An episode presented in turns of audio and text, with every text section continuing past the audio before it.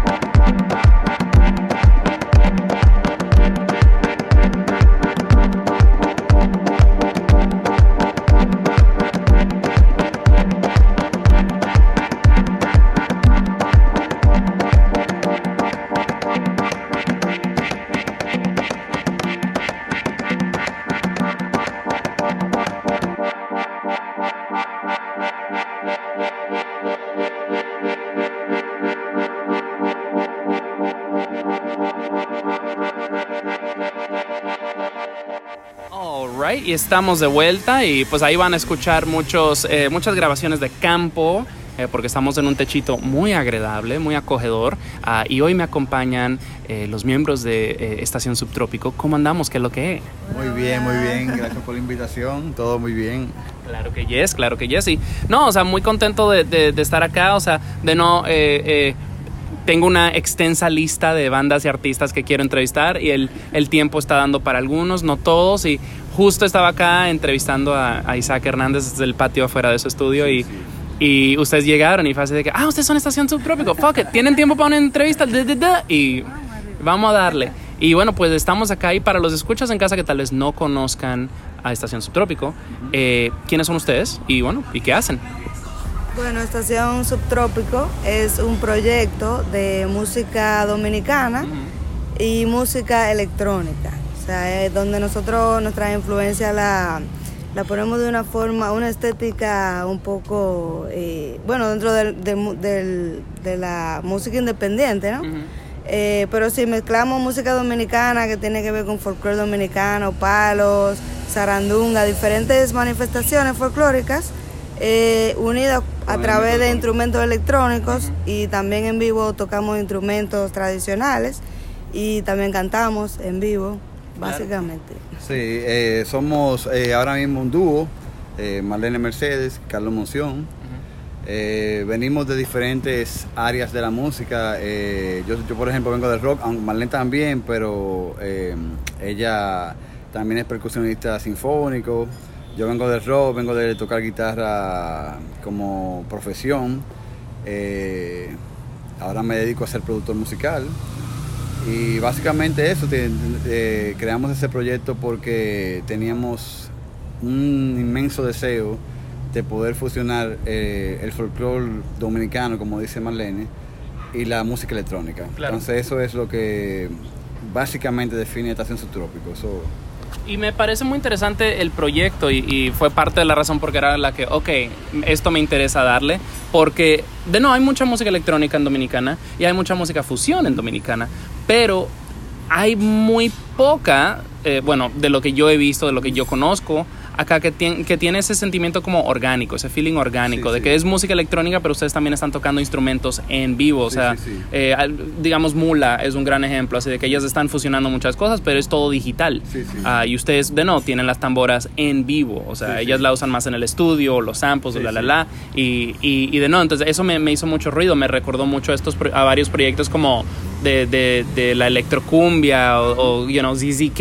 o, you know, que que sí tienen ese elemento orgánico en la música.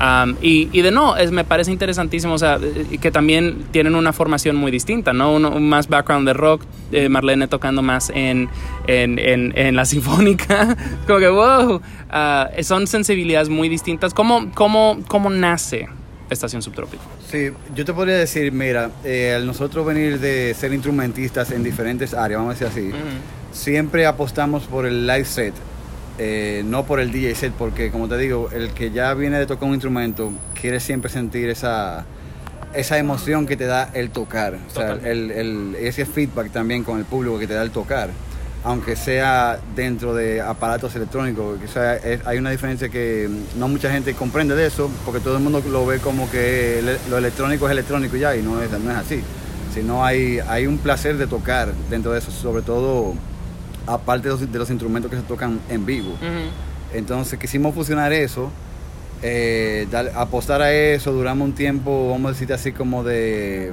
de, laboratorio de investigación, porque nosotros comenzamos con esa idea, vamos, tú, vamos si mal no recuerdo, punto en el 2015, 2016, y vino a ser ya casi en el 2018 cuando salimos a escena. Yeah. O sea, duramos un tiempecito probando dentro del, del estudio, tú sabes, eh, sincronizando, midiendo esto, eh, buscando el sonido que queríamos representar, vamos a decir así, eh, porque dentro de trópico, por ejemplo, los, en, los instrumentos que no se tocan en, el, en vivo, porque por ejemplo Marlene toca guira, a veces toca tambora, a veces toca fututo, los demás instrumentos que están sonando son grabados en vivo en el estudio, ¿entiendes? Uh -huh.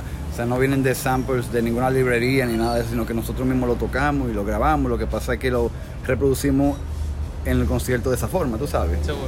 Entonces, eh, eso, al, al, al, ver eh, cuando salimos a tocar, que tuvo un buen feedback con la gente, hemos ido desarrollando, evolucionando hasta, hasta el punto por donde vamos hoy en día, tú sabes, de, poder eh, combinar canciones como Dropa, cuando oigas Sintetized te vas a dar cuenta que es un poquito más electrónica, más eh, influenciada por el techno, porque dentro de las influencias tenemos house, minimal, el mismo techno, eh, hay diferentes géneros de la electrónica que están fusionados con el folclore dominicano. Mm. Entonces también otra otra parte que queríamos desarrollar en este proyecto era la parte de los cantos del folclore. Entonces son canciones propias eh, hasta ahora, eh, pero son tienen una influencia con los cantos bien folclóricos, o sea, la melodía, la, la, forma, de interpretarlo.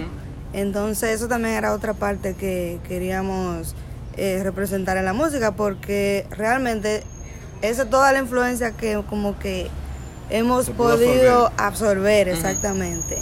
Eh, después de tomar clases, por ejemplo, con Dulú, con Toné, que son nuestras mayores influencias y quienes también en principio, o sea, fueron los que eh, representaron esta, estas diferentes manifestaciones. Entonces a raíz de eso hemos tomado un poco así de aprendido y lo hemos puesto en este panorama exacto que nos brinda la era digital ahora mismo para ponerlo en un lenguaje en el que eh, más generaciones puedan sentirse identificados también y poder llegarle entonces con, ese mensaje. de pues, esa manera. O sea, estando en el 2021, por ejemplo, no me sorprende para nada oír los elementos electrónicos, ¿sabes? O sea, eso es como que, ok, sure, you know, vivimos en el mundo, el internet, tú sabes.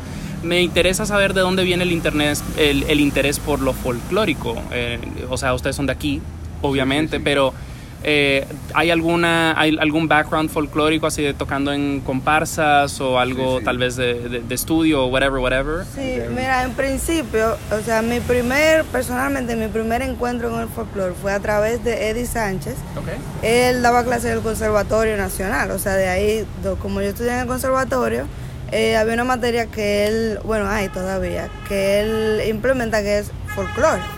Entonces, eh, a través de ahí hicimos un grupo que se llamaba Drum Mayor Girls, que era Eddie Sánchez con cuatro de, que éramos estudiantes de él, decidimos hacer un proyecto aparte eh, para tocar así en actividades y cosas donde él nos invitaba. Entonces, a raíz de, esa, de esa conexión, eh, cuando yo conozco a Carlos, que Carlos viene directamente del rock, o sea, neto, eh, empezamos a compartir y eso, mira, como que últimamente en eso es que yo he estado más eh, ahora mismo como haciendo.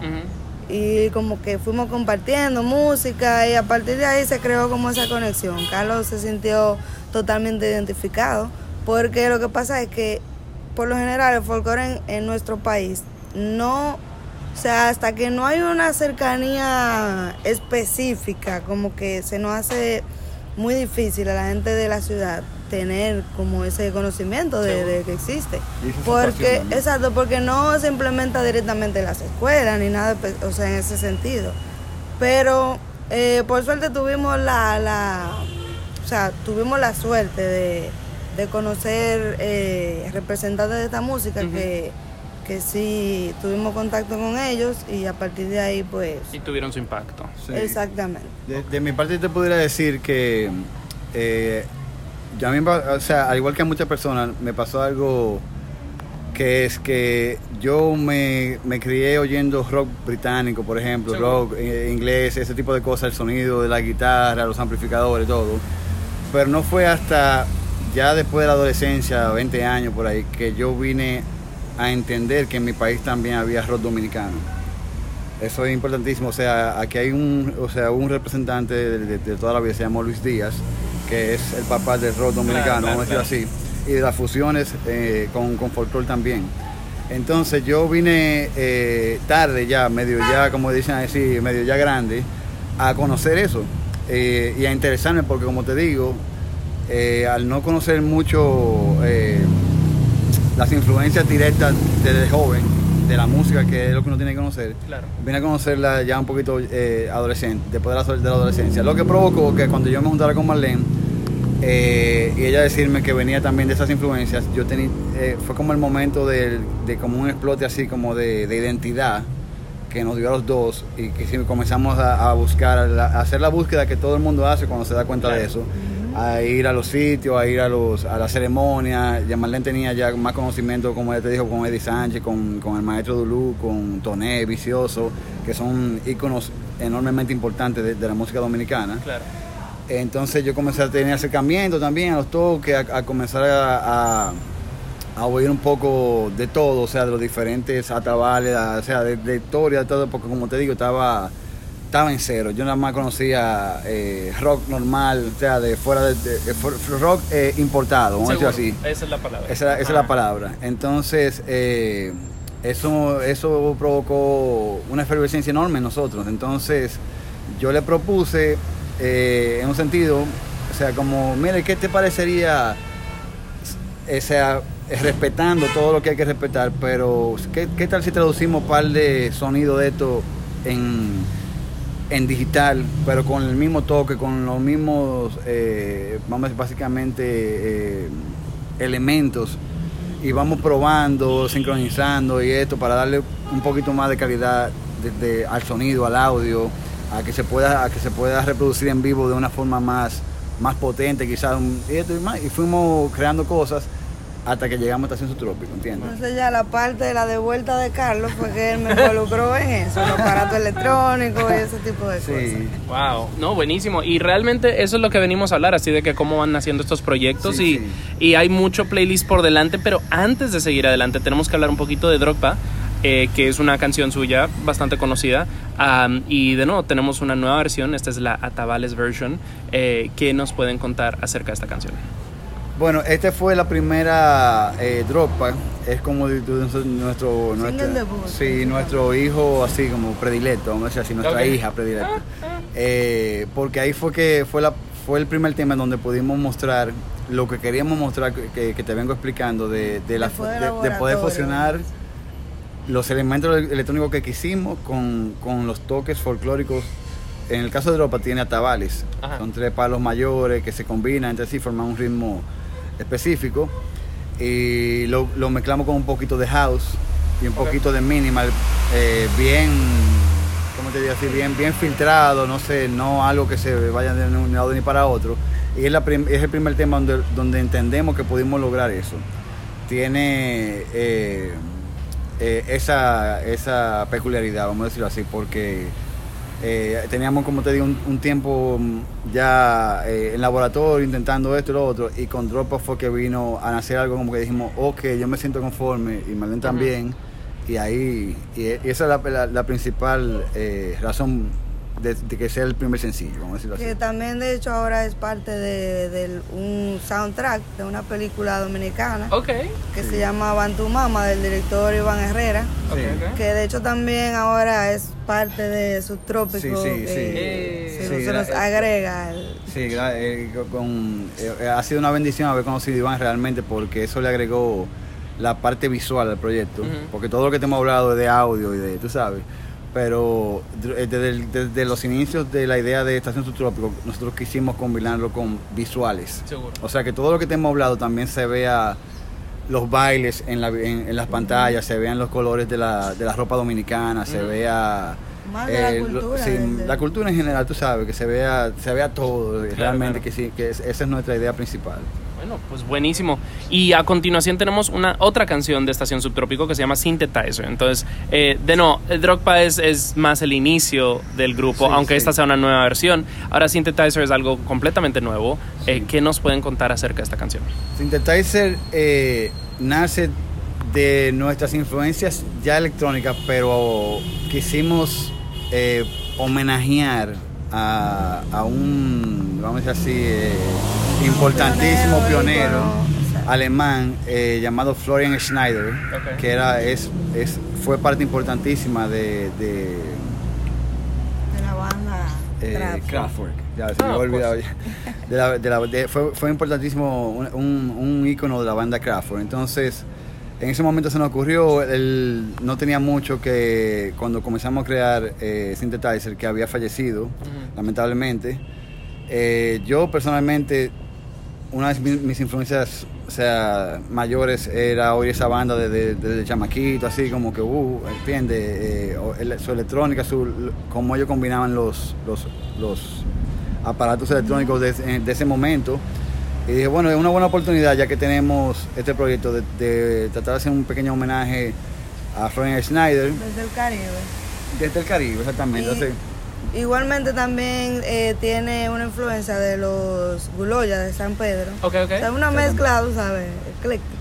Sí. Eh, donde... De San Pedro hasta Berlín. Sí. Eh, entonces tiene ahí como eh, sugerido algunos Ajá. ritmos que, que son parte de, del- de los ritmos de los Guloya. Ajá. O sea que ahí están las dos influencias como bien establecidas. Entonces el nombre, eh, Synthetizer, es una mezcla como del... Es como si fuera un slang, o sea, como Ah, una gracias. forma dominicana de hablar inglés. Ahorita mismo. Está bien.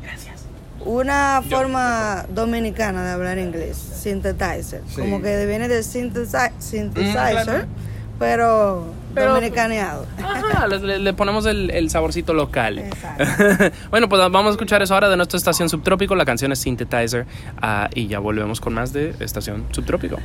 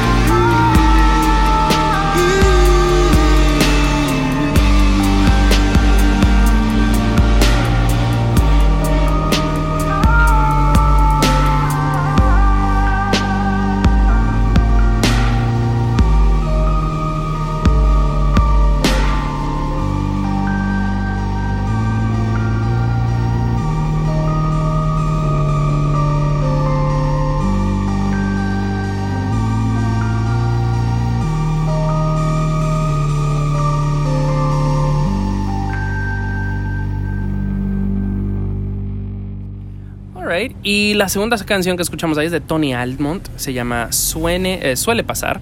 A eh, Tony Almond, eh, también conocido por, pues obviamente, su banda Toque Profundo. a esta canción es featuring Mediumship Music, que también es, son ustedes, que vamos a hablar de eso en un segundito. Y la canción es de otra banda, que se me olvida el nombre, creo que La Siembra, dijeron. Siembra, ah, entonces, todo esto es un un, un sancocho. Son muchas cosas. Eh, ¿Qué me pueden contar acerca de esta canción de, Suele Pasar? Suele Pasar, bueno, es... Eh, Tony, como somos hermanos de hace mucho tiempo y, colegas y todo, ¿verdad? Eh, nos, sugirió hacer, hacer algo con esta pieza icónica de, esa, de esa banda La Siembra, que para nosotros es una banda legendaria, eh, porque todos crecimos en ese momento siendo diferentes bandas de rock. Esta era una, fue de las primeras bandas como que tuvo un poco de, de, fama, vamos a decir así, internamente. Eh, aunque después se desintegraron y eso, pero quedaron sus composiciones. Entonces Tony eligió esta eh, y nos sugirió hacer algo. ¿Qué podemos hacer con, qué tú crees, con sobrepasar y esta cosa? Yo le digo, oh, pero... Junto con David Melaza. Sí, junto con David Melaza también, que es un pianista de nuestro país, buenísimo, by the way. Eh, nos sugirió eso, entonces le dije, bueno, claro, déjame ver qué se nos ocurre, esto y lo otro. Eh, como tenemos Music Music, que es eh, una productora soporte, vamos a decir así, de la música independiente dominicana, eh, comenzamos a trabajar, entonces eh, hicimos esta versión un poco Nine Inch Nails, vamos a decir así, medio dark, eh, dark wave, tú sabes, con Tony cantando y para nosotros nos quedamos encantados, tú sabes, con el resultado, a él le gustó muchísimo también y me imagino que a la gente también y eso, pero fue básicamente buscando eso como esa sonoridad ya también un poco combinada con lo electrónico, pero ya en el dark wave, tú sabes, ese tipo de synth pop, eso andábamos cayendo la Es otra de nuestras influencias también, o sea, como eh, a nosotros nos gusta mucho Portishead, por ejemplo, ese tipo de música, entonces quisimos como... Eh, eh, Darle ese twist. Exacto, aplicar ese tipo de influencia en ese, tema. Pues creo que ese es el momento indicado para hablar un poco de, de Mediumship Music, este, porque de nuevo, como mencionamos, es una casa productora, eh, como mencionabas Carlos, es como para pues apoyar otros artistas independientes eh, de la República realmente, pero, you know, quién sabe, cáiganle, cáiganle, book them. Eh, pero háblenme un poquito acerca de, ok, ¿qué exactamente es lo que hace esta productora? Bueno, Mediumship Music es una sociedad de productores de música independiente. es formada desde el 2010 que fue cuando Carlos y yo nos conocimos anterior, o sea, cuando nos conocimos la primera vez, ¿verdad? Porque Estación Subtrópico fue luego de muchos años de trabajo internamente con Midinch. O sea, Subtrópico es ah. un producto de Midinch. Ok, ok. Exactamente. exactamente. Entonces nosotros, eh, a partir de, o sea, cuando nos conocimos, eh, hicimos mucha... Eh, conectamos inmediatamente, como por la forma de ver la música, yo también y decidimos asociarnos para producir música. En principio eran temas nuestros, porque también somos compositores y eso, y muchos de esos temas eh, también decidimos hacerlo featuring diferentes cantantes de nuestro país. Por ejemplo, María Enríquez, que era de Sociedad Tabú, ese fue el primer tema de nosotros juntos. Y así mismo se fueron agregando diferentes artistas y fuimos como que eh, produciendo. Y evolucionando en esa parte también. evolucionando, exacto. Exactamente. Eso eh, yo le, podría agregar.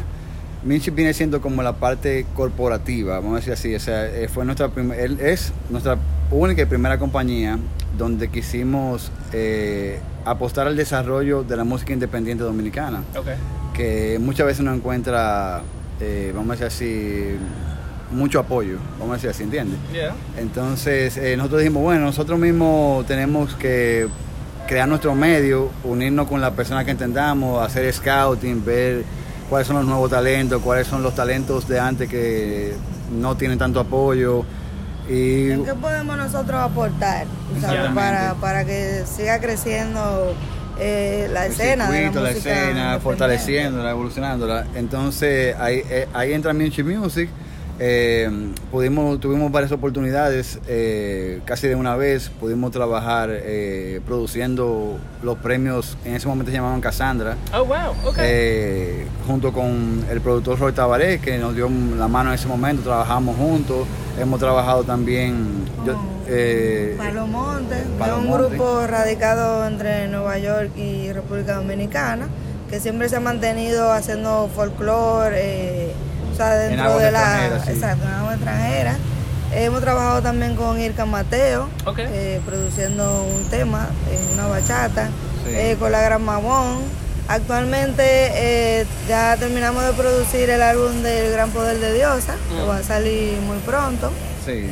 Eh, también con Tony Almo, como, como has visto, con Isaac Hernández. Sí. Shout out to Isaac, que me acaba de dar una taza de café maravillosa, sanadora, reparadora y salvadora. Eh, pero, ok, entonces, eh, hay mucho aquí como para ir desmenuzando, ¿no? Porque estamos hablando de, de, de, eh, las opciones, el acceso, las oportunidades para artistas independientes acá, que pues obviamente son limitados. Entonces ahí es donde Mediumship como que realmente florece. Entonces, ¿qué, qué tipo de servicios ofrece? Bueno, no quiero tampoco ponerlo así como que no son una, una agencia tampoco, pero ¿qué exactamente, en qué, de qué maneras ayudan? ¿Es mayormente producción sonora, pero o también hay visual, eventos, etcétera? Sí, eh, es mayormente producción sonora, pero se puede enlazar con, con todos los otros tipos de producción, porque nosotros lo que tratamos es de ayudar con la identidad del sonido del artista. Ok, ok. O sea, cuando tú eres un artista joven o hasta viejo, no importa, eh, en, en el área independiente, en el área caribeña,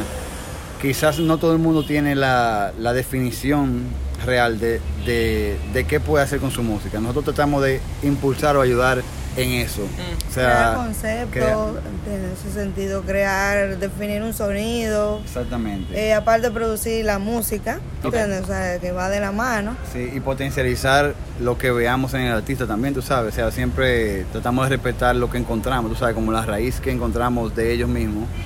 Eh, potencializarle, añadirle esto, entonces crear como algo que nosotros entendemos como productor que puede funcionar mejor o puede llegar un poco más lejos o, o simplemente funcionar, vamos a decir así. O sea, Y también eh, hemos producido eventos eh, dentro de las posibilidades.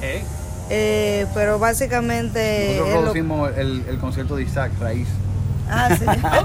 Sí. Que va a salir el vi- en vivo En muy vivo, pronto, sí. Oh, shit. según Isaac. Eso fue todo claro antes de la pandemia porque eh, estábamos eh, fortaleciendo esa parte de hacer even- eventos en vivo con artistas independientes. Todo, todo siempre va enlazado con eso, ¿entiendes? Como para fortalecer también esa parte de escena. Porque dijimos, mira, tenemos la parte de, de la creatividad que la traen los propios artistas, ¿verdad? Tenemos la parte del estudio que ya nosotros podemos producir. Eh, pero nos, falta dónde tocar la música. Entonces comenzamos a trabajar también la parte de los eventos en vivo.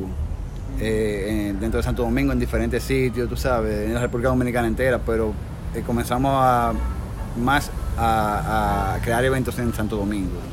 Entonces llegó la pandemia y tuvimos que eh, sí, recoger- recogernos todos. La real realidad, o sea, eso, eso lo entiendo y se súper entiende. Quiero, eh, eh, pues ya hemos hablado un poquito, o sea, de, de no, de que Mediumship empieza tipo 2010, creo que fue que dijimos. Sí. Sí, sí. O sea, ya es un buen y, y ambos obviamente traen una trayectoria extensa ah, en la música. Me gustaría que nos cuenten un poquito más acerca de, de sus historias individuales y, y cómo van intersectando. Entonces, empecemos contigo, Marlene. O sea, eh, porque de no, electrónica, pero también percusiones, pero también sinfónica, pero también conse- con, conservatorio. ¿Qué estudiaste en el conservatorio? Bueno, yo empecé desde muy pequeña en, la, en piano clásico. Ok. desde eh, una escuela, eh, la escuela elemental de la Mena, luego pasé al conservatorio en piano clásico y dentro del mismo conservatorio empecé en percusión clásica. Ok.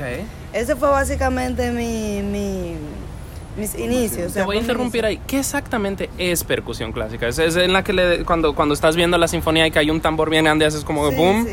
O sea, eso me, me interesa. O, o estás pues también más eh, xilófonos y así o... Sí, en general cuando se estudia percusión clásica eh, abarca todo lo que es eh, los instrumentos de teclado y los instrumentos también que no son de afinación, que son como el redoblante, el bombo, el triángulo. Todo eso que es parte de las composiciones de la música clásica. Pero a veces no son arreglos, o sea, uno dice música clásica en general, seguro. pero también hay música contemporánea, o sea, todo ese tipo de cosas que toca una orquesta sinfónica. ¿Entiendes? Eso es básicamente la percusión clásica, lo que se toca en una orquesta filarmónica o sinfónica.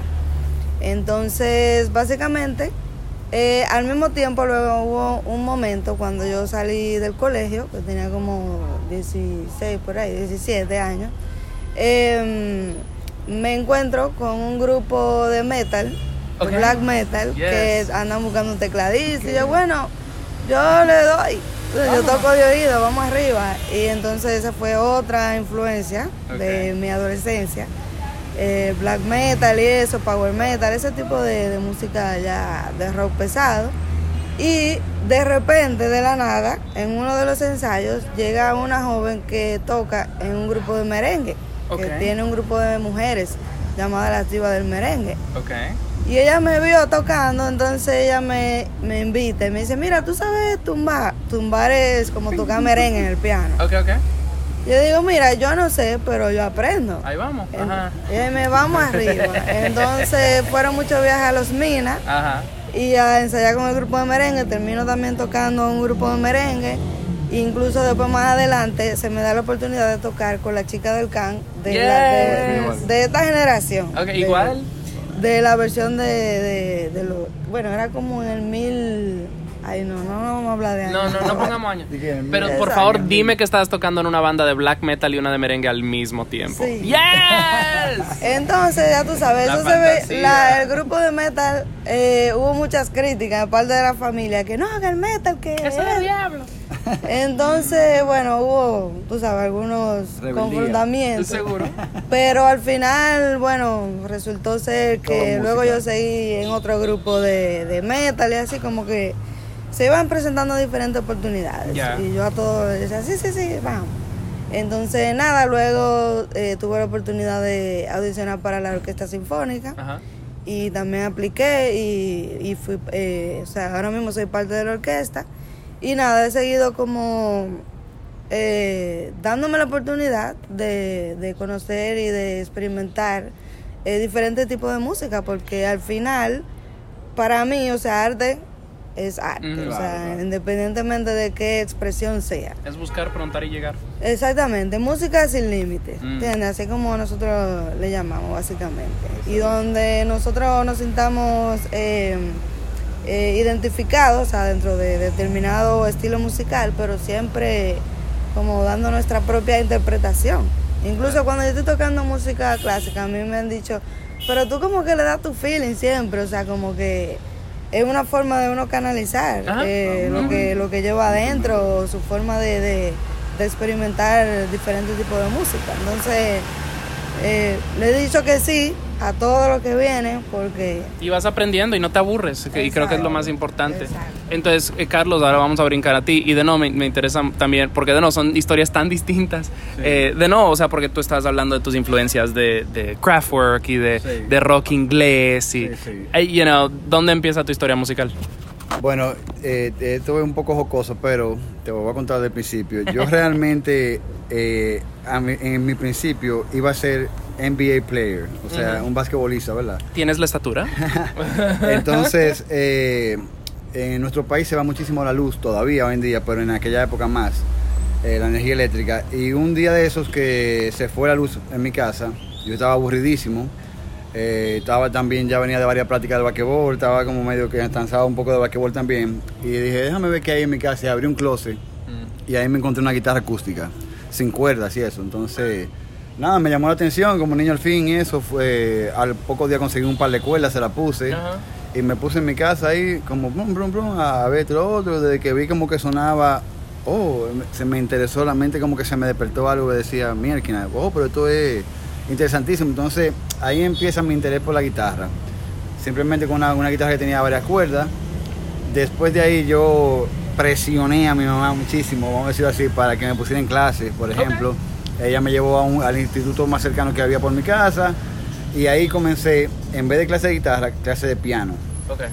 Ahí yo me comienzo a instruir un poco, pero ¿qué pasa? Que la clase de piano la daban al ladito, de, en, el otro salón daban clase de guitarra.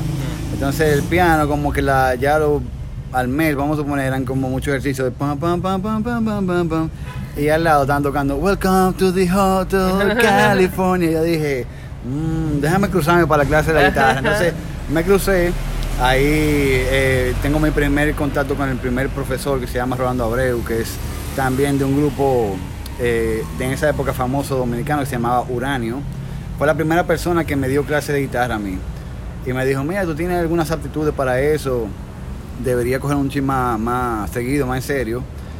Y me quedé practicando en mi casa y por nosotros vivíamos en un vecindario donde habían varios músicos más que yo no lo sabía, porque como te digo, yo estaba en deporte, ahí la primera vez que me encuentro con José Alejandro Bordas, que es un maestro compositor también de, nuestro país, y es él quien me lleva la primera vez al primer grupo de pop rock que yo participe que se llama Etiqueta Negra. Ah, he oído de Etiqueta Sí, Negra. eh. Tiene, es famoso porque eh, en esa época eh, lanzamos o compusimos Ya. Eh, una de las canciones más populares de ese género que se llama Sin Palabras. Es como tú decís, bueno, eh, una canción bastante pop, eh, suave, pero esa es mi primera participación en una banda. Después de ahí, yo comienzo a, oír música como un loco, ya tú sabes, todas las bandas que yo te pueda mencionar, inglesas, The Verb, eh, Nine Inch Nails, Nirvana. Eh, eh, todo lo que son toda la música del mundo que yo te pueda mencionar, Led Zeppelin, eh, grunge por un por un tubo y siete llaves, Stone Temple Pilot, todos los grupos del mundo, tú sabes.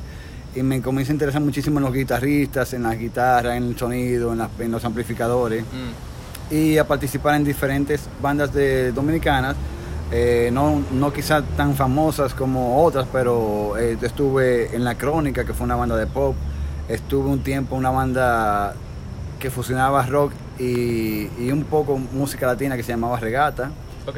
eh, ah, no, tú has tocado en, y por ahí, en exacta- todo. exactamente. Entonces, ¿cómo llegas a la electrónica? Eso, eso me parece muy interesante porque, pues, eh, eh, creo que ya como que el estigma ha ido bajando, pero por mucho tiempo, yo diría, me- a mediados de los 2000, los rockeros eran así de que, ah, música electrónica, you know. ¿Cómo, ¿Cómo empieza esa transición? A mí la electrónica llega a mí, a mí siempre, eh, ¿qué pasa? Eh, en nuestro país, como te digo anteriormente, no teníamos muchas plazas donde tocar. Entonces hay un- una ciudad, un pueblo que se llama Cabarete, que es después que uno pasa a Puerto Plata, Sosúa y viene Cabarete. Entonces, en los 2000, Cabarete era muy famoso porque le permitía, eh, tú podías armar un cover band, por ejemplo, que era lo que más eh, funcionaba, eh, armar un playlist de las bandas que te gustaran Seguro. e irlo a tocar a Cabarete. Seguro. Entonces, eh, así yo conozco Cabarete. ¿Qué pasa? Que cuando pasan los 2000, en Cabarete viene la, la invasión de la música electrónica porque es un sitio turístico donde venían alemanes, venían franceses, venían holandeses. Ah, entonces mucho rave. Entonces, de- Mm. no, no, no, no solamente venían los raves, sino que venían las, las personas con los viniles. Oh. Entonces, Oh. sí, entonces eh, fue como el primer acercamiento con los viniles, entonces comenzaban a ponerlo en sitio, comenzaron a hacer, a hacer pequeñas fiestas con los DJs que también venían de fuera a vacacionar aquí. ¿Pero que como Chicago House y cosas así? O sea, o, o qué tipo de viniles? O sea, Venían a, eh, Germany, música, Oh, shit. música holandesa, música, tú sabes, ya, ya no, ya más para allá del house, tú sabes, Ah, eh, tech, tech, eh, tech house, techno, ¿entiendes? Entonces como que se comenzaron a armar esas pequeñas fiestas clandestinas, vamos a decir así, de, música electrónica. Yo estaba, andaba tocando rock por ahí, pero me comenzó como a, a ver lo que era, porque yo realmente no, no lo conocía. Y yo me enamoré de eso, ¿entiendes? Yo digo, cuando, cuando veo los turn- turntables y la- lo- las agujas, eso y lo otro, digo yo, que no era con eh, cuestión de scratch, sino simplemente mezcla. Ajá. ¿Qué pasa? En el mismo sitio comienzan a hacer unos, unos festivales importantísimos que se llamaban Cocoon, que eran, eran mundiales. Y no sé si tú recuerdas también que Eric Morillo es dominicano y vienen, vienen eh, diferentes tipos de DJs importantes que en el momento no, no todo el mundo estaba consciente, pero ellos venían por, por vía cabarete se quedaban ahí, a veces tocaban en las noches ahí, y el que estaba por ahí lo podía a- aprovechar. Entonces, yo tengo ese encuentro con, con ese tipo de eventos de electrónica, y, y desde que pude llegar a la capital, me compré o conseguí todo. Todo el do- do- exactamente, todo el setup y comienzo en mi casa a, a conseguir vinil, a conseguir esto, a tratar de aprender a mezclar, a juntarme con, con algunos de, de los compañeros que tenía en el momento al lado, que hoy en día son de los mejores DJs dominicanos Ya. yo no me dediqué tanto al DJ porque a mí siempre me gustó producir. Seguro. Entonces, pero sí me recuerdo de haberme juntado con Galver O'Neill, con, con Hyper, con, con Marco Cabrera, por ejemplo, que son personajes ya eh, bastante famosos en nuestro país. Y, y ahí viene mi interés en la electrónica, la cual yo, cuando viene la era ya de la, de la computer, por ejemplo, de la computadora, ya vienen los software, ya viene el Pro Tools, ya viene el Ableton, ya viene el Logic. Yo trato de, de llevar ese conocimiento a esa área que ya es, viene samples, tú sabes, ya viene como que ya no es eh, simplemente el, el, el tornamesa, sino que ya tú puedes ir trabajando un poco más a profundidad y produciendo a un nivel más intenso lo que tú tengas en la mente a nivel de Claro. electrónica. Entonces, vuelvo y te digo que tengo también influencias de Crawford, de Portishead, de... Entonces viene toda esa mezcolanza a un momento donde yo me junto con Marlene y la puedo vaciar Desenvolver. exactamente y, y, en- y al mismo tiempo tratar de combinarla con folclore dominicano Claro. ¿entiendes? entonces ahí es que se arma Es, es, de no, es un sancocho, son influencias que van agarrando y agarrando y agarrando. Sí, sí. Lo que vamos a hacer, eh, porque esta sección ya se nos está yendo a largo, lo que vamos a hacer es que vamos a escuchar la musiquita, después vamos a hablar de ella. Eh, vamos a escuchar primero una canción llamada Melancolía Tropical, esto es de la gran Mawon, ah, de que eh, ahí eh, Mediumship Music tiene mano productora, pero vamos a hablar de eso cuando regresemos. Así que no, la canción es Melancolía Tropical, esto es de la gran Mawon y ya volvemos con más de Estación Subtrópico.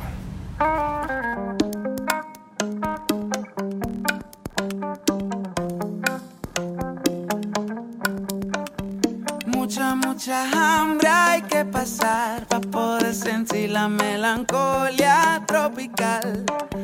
Mucha, mucha hambre hay que pasar para poder sentir la melancolía tropical. Esa que te agarra y te enamora. Esa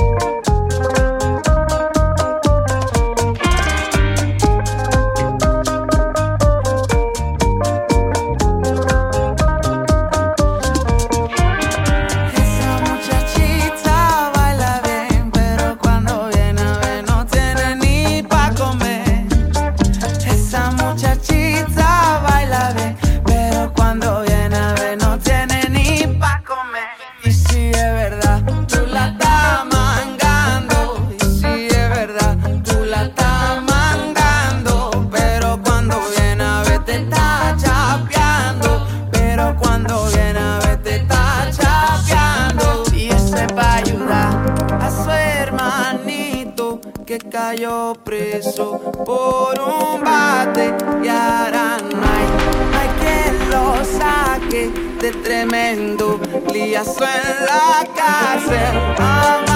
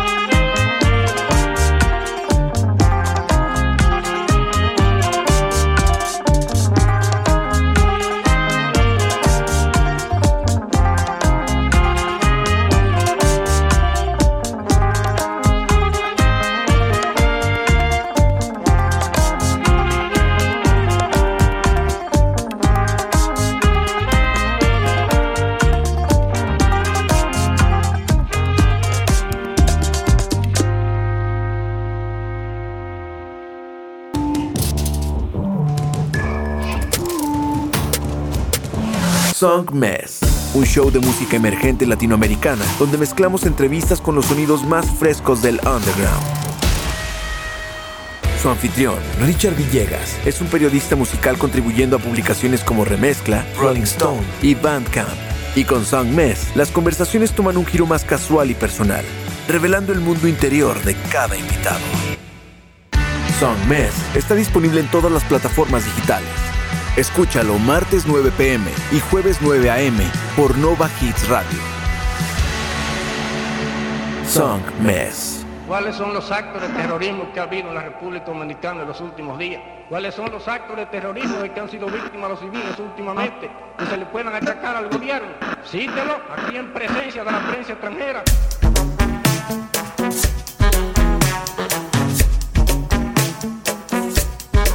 Eso eres un tigre. Tigre.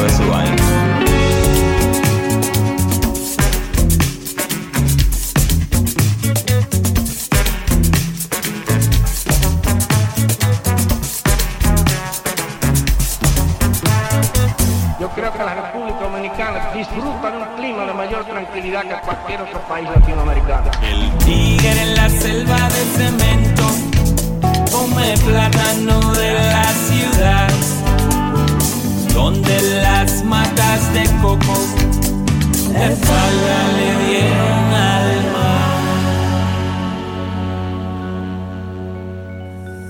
Y la segunda canción que escuchamos ahí es de El Gran Poder de Diosa y se llama Plátano de la Ciudad. Pero de nuevo, vamos a ir desmenuzando. Vamos a ir desmenuzando todo lo que acabamos de escuchar. Eh, entonces, primero escuchamos, eh, hablemos de la, de, de la otra canción que pusimos, que de nuevo es Melancolía Tropical. Eso es de Grama One. Eh, háblenos un poquito acerca de esta canción.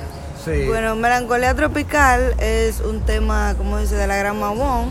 Eh, ellos eh, se nos acercaron con la intención de, de que le fuéramos parte como de, de la producción musical. Eh, nos pareció que era un material súper eh, potable, vamos a decir. También ellos tienen mucho talento, o sea, como compositores y como, eh, intérpretes, como banda también. Proyecto súper interesante. Entonces, este tema es una mm, bachata, ya con programaciones, eh, tú sabes, con aparatos análogos, eso, de un poquito de, de aparatos electrónicos.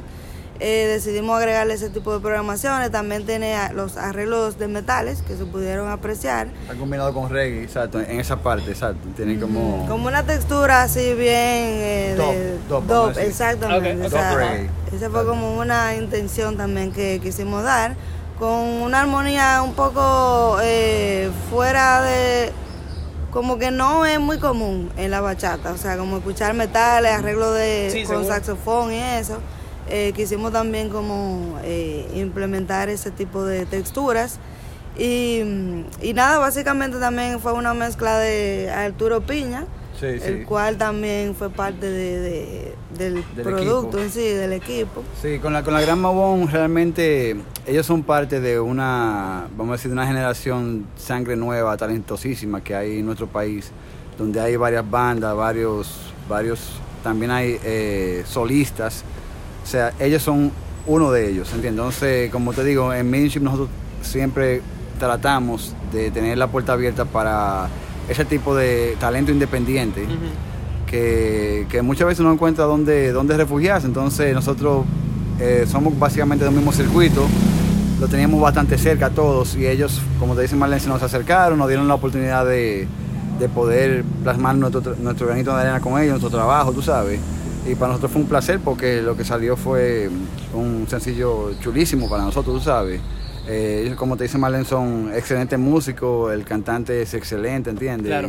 Y, y nada, tratamos de hacer lo, lo mejor que pudimos. Y ahora pues ahí brincamos a eh, la- eh, El Gran Poder de Diosa eh, y la canción Plátano de la Ciudad, que esto es de un nuevo disco que viene por ahí, según Sí. entiendo. Ah, Creo que este sencillo ya ha salido al- a, la hora de que grabemos. Cuéntenme acerca de- del Gran Poder, que de no, estas dos bandas eh, las tengo en la lista de, de entrevistas para la próxima Sí. visita, ah, porque pues sí, o sea, son referentes, son bandas muy importantes. El gran poder, eh, de mi parte te puedo decir que es viene de ya de un grupo más experimentado. Ellos tocaban, eh, la mayoría de sus integrantes tocaban con Rita Indiana y los Misterios. Bate y Cero con Bate y. Cero también. Entonces, eh, el cantante Di Núñez, eh, de excelente compositor, está Fernando Soriano, que guitarrista que de las anteriores bandas que te mencioné ahora. Ellos tenían ya ese proyecto, eh, vamos a decir, un poco encaminado cuando deciden integrar a Marlene como, como tecladista, ¿verdad? Marlene va a un ensayo, cuando vuelve el ensayo, del primer ensayo, vuelve a la casa, sé yo qué, al estudio, y me dice, mira, tú deberías, eh, va- vamos a dar un poquito de oreja, como le decimos aquí los dominicanos, a esta, a esta música de estos muchachos, porque me la encuentro bastante interesante. Yo oigo la música y le digo, wow, sí, eh, mira a ver si, si ellos quieren, ojalá quieran hacer un álbum completo y nos den la oportunidad de producirlo. Claro. Este, en, eh, la diferencia con el Gran Mamón es eso, que el Gran Mamón fue un sencillo, esto ya es un álbum entero. Entonces, efectivamente, eh, eh, nos di- di- hicimos como primera prueba Plátano de la Ciudad. A ellos le- les encantó muchísimo, al público también. Entonces, por ahí seguimos trabajando lo que es ya un álbum completo que va a salir ahora. Eh, de ese nada más han salido dos sencillos, que son Plátano de la Ciudad y El Resguardo. Entonces, el álbum consta de nueve, nueve, nueve tracks. eh, eh, para mí excelentes, de verdad. O sea, uno de los eh, trabajos más completos que hemos podido dedicarle realmente todo el tiempo y toda la energía que hemos podido, tú sabes. Y, y eso es eh, para mí una para mí es una de las mejores bandas dominicanas, el Poder de Dios. Y pues, o sea, esta- estas dos bandas creo que hacen buen hincapié ya hacia pues, eh, esta última temática que vamos a abordar, porque el show ya se está acabando, queridos escuchas, pero seguimos aquí. Este, y es un poco de que pues estas, estas dos bandas yo las asocio eh, tal vez por el tipo de música, tal vez por los videos que he visto, los performances, con una, idea- una identidad ah, afrodominicana, afrodescendiente, ah, de no, que se manifiesta en el sonido, en lo visual. Hablando con ustedes, o sea, literal en el ah, en la bio de Instagram dice afrodominican. Y es como que, ok, aquí Marlene tienes un afro bellísimo. Y de no, y, habla, y, y obviamente eso se manifiesta en todo acá. O sea, aquí toda la música tiene esa raíz af- africana, tal vez hasta más que indígena. Real- realmente la, la- el sonido afro, afrodescendiente, afrodominicano es muy fuerte. Entonces me pregunto de alguna manera, eh, obviamente, se- como dije, se manifiesta en todo. ¿Cómo lo canalizan en Estación Subtrófico? Bueno, básicamente nosotros implementamos los eh, diferentes ritmos y las diferentes manifestaciones folclóricas. O sea, aquí se dan muchos, eh, muchas manifestaciones que son, por ejemplo, los palos, eh, la zarandunga, eh, los congos. O sea, tenemos muchos, los, exacto, los palos atabales en sí es como los palos, palos o atabales, Ah, como básicamente. Entonces, eh, esos ritmos nosotros tra- tratamos de eh, quizá como tomar eh, una parte minimalista, vamos a decir, de cada toque o de cada manifestación, ya sea a través del canto o a través de los ritmos, a través de los instrumentos tradicionales. Entonces tomamos una parte eh, minimalista de eso y lo tratamos de eh, tra- eh, poner con instrumentos electrónicos. Claro. Es como más decir agregar, porque eh, eh, muchas veces dejamos el toque original del, del atabal o, del, o de la zarandunga, tú sabes, pero le agregamos elementos electrónicos. Entonces, así es, que nosotros podemos o entendimos cómo canalizarlo en Estación Subtrópico.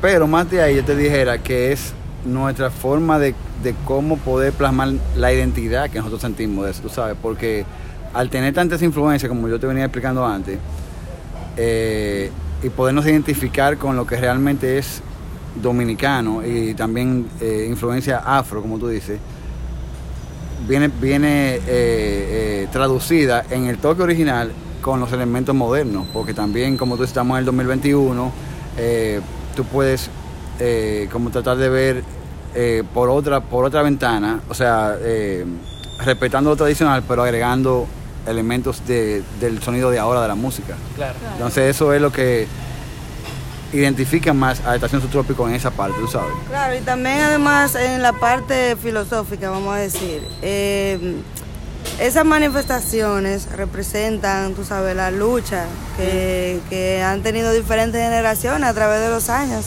Entonces, eh, ahora mismo eh, nosotros entendemos que es una necesidad, por así decirlo, que tenemos, y que tienen la mayoría de los artistas que también eh, tienen ese mismo tipo de influencia, de contar ese tipo de historias. Claro. Sí. ¿Entiendes? Para que las nuevas generaciones también puedan abrazarlo y se, o sea, tratar de, de ponérselo en un lenguaje en el que la generación ahora lo pueda asimilar, para que entonces podamos tener esa real conexión, pues eh, la cultura africana en nuestro país necesita de, se- o sea, seguir eh, evolucionando, Claro. o sea, para que cada quien, eh, cada ciudadano o ciudadana tenga la oportunidad de saber de dónde viene y también sentirse identificado y decir, "Ah, pero eso también es parte de, Y sentirse orgulloso de su y identidad, sentirse claro. orgulloso de su identidad, Claro. exactamente, de que eso sepa que eso es parte de su, que eso está en su sangre, Claro. ¿entiendes? No, porque muchas veces es negada, es rechazada. O sea, yo, el, eh, pues, cosas que yo oía de cuando chiquito, regresar ahora que, ah, you know, después de casi 20 años de estar fuera de la isla y, you know, eh, el- el- la era del internet, pues estamos teniendo conversaciones mucho más eh, serias, honestas, profundas acerca de, you know, racismo y, eh, you know, eh, homofobia y misoginia y etcétera, etcétera. Es como que re- regresar y como, y, y de no, veo eso reflejado, veo mucho cambio, pero también es como que hay cosas que no han cambiado y como que es chocante, a veces te quedas, "Uh, hace de que eso es negro, que no sé qué, y yo, wow, espérame. Entonces es importante que pues ha habido mucho cambio, pero ¿ha, ha habi- ha habido suficiente? Bueno, se está abriendo Se está un camino, se está trabajando, tú sabes, todo es un proceso, o sea, hay conversaciones que antes no se tenían, como tú dices. Mm. O sea, el hecho de que ahora Ni mismo se te la abra... permitían tener tampoco. Exacto, ya te vean de una manera súper, o sea, como que totalmente negado. Pero ahora mismo sí se tienen conversaciones que antes no se tenían y la idea es que a través de esa conversación, a través de toda la interpretación de los artistas, de todo... poder- a través del poder de la música que es inmenso. Esa es una de, las- Claro. de las mayores razones. Exactamente, se pueda ir eh, evolucionando nuestra mentalidad, porque también hay que verlo desde un punto de vista de la empatía. Claro. ¿Me entiendes? O sea, nosotros, eh, nuestra sociedad ha sido víctima de, de muchas ideologías, vamos a decir así, que quizás no han permitido que cierto tipo de culturas lleguen a, a, o sea, al interior de cada quien. Claro. Entonces la idea es saber que sí hemos sido víctimas víctima de muchas cosas, pero que también existe la, la esperanza de poder a través del arte llegarle a, a- a las diferentes generaciones para entonces seguir evolucionando. Yo entiendo que hay conversaciones que ya deberían ya como que Ajá. De ya quedar como- clara ya, exacto. Exacto, quedar clara y la idea no volver a hablar más, sino entrar a la acción. O sea, Claro. ya que de que se le abra. manosearlo, que no, que no, Claro, que no claro. sea... Exactamente. No, tam- no somos curas en la iglesia, tam- no estamos predicando. Exacto, que no, que no se quede solamente como en la conversación, Ajá, ¿entiendes? Sino que se, de verdad se abran eh, oportunidades para, para quienes representan eh, la cultura africana y que se sepa que cada dominicano tiene, tiene que abrazar nuestra cultura sin Sí. sentir que como sin sentirse prejuiciado o sentirse acomplejado, sino que sea parte eh, hermosa, una parte hermosa de cada quien. Ah, Un pequeño paréntesis ya, eh, a nosotros nos pasa mucho en la mayoría de los conciertos en su- con Subtrópico, que al final de los conciertos eh, la- eh, hay ese público joven, por ejemplo, 25 o menos, tú sabes, de, de 18 a 25 años, por ejemplo, y se nos acercan al final del concierto nos dicen, wow, pero ¿Qué, qué, qué música tan chula, eh, esos tambores africanos, ¿de dónde, de dónde los sacaron? Y nosotros le decimos, no, esos tambores son dominicanos. O sea, no, no diciéndole porque no son africanos, claro que vienen de la influencia, pero, pero aclarándole que son suyos, de, de- de su, de su cultura. Esa música es suya. Esa música es tuya, de tu cultura. eh, no creas que viene de- tampoco de tan lejos, eso es parte de tu sangre. De tu, entonces, con ese tipo de concientización, vamos a decirlo así, entendemos que eso es como parte del trabajo que queremos hacer eh, con este proyecto. ¿no? Es, es, eh, de nuevo, es un trabajo constante, es una...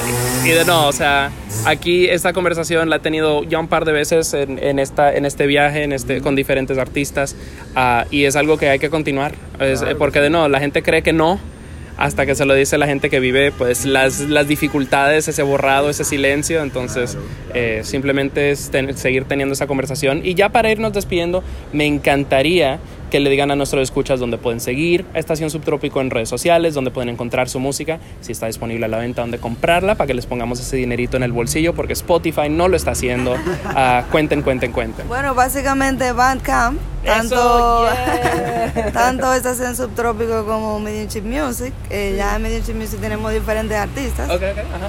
Eh, también, eh, sí, en nuestras redes eh, tenemos redes sociales, Instagram, Facebook.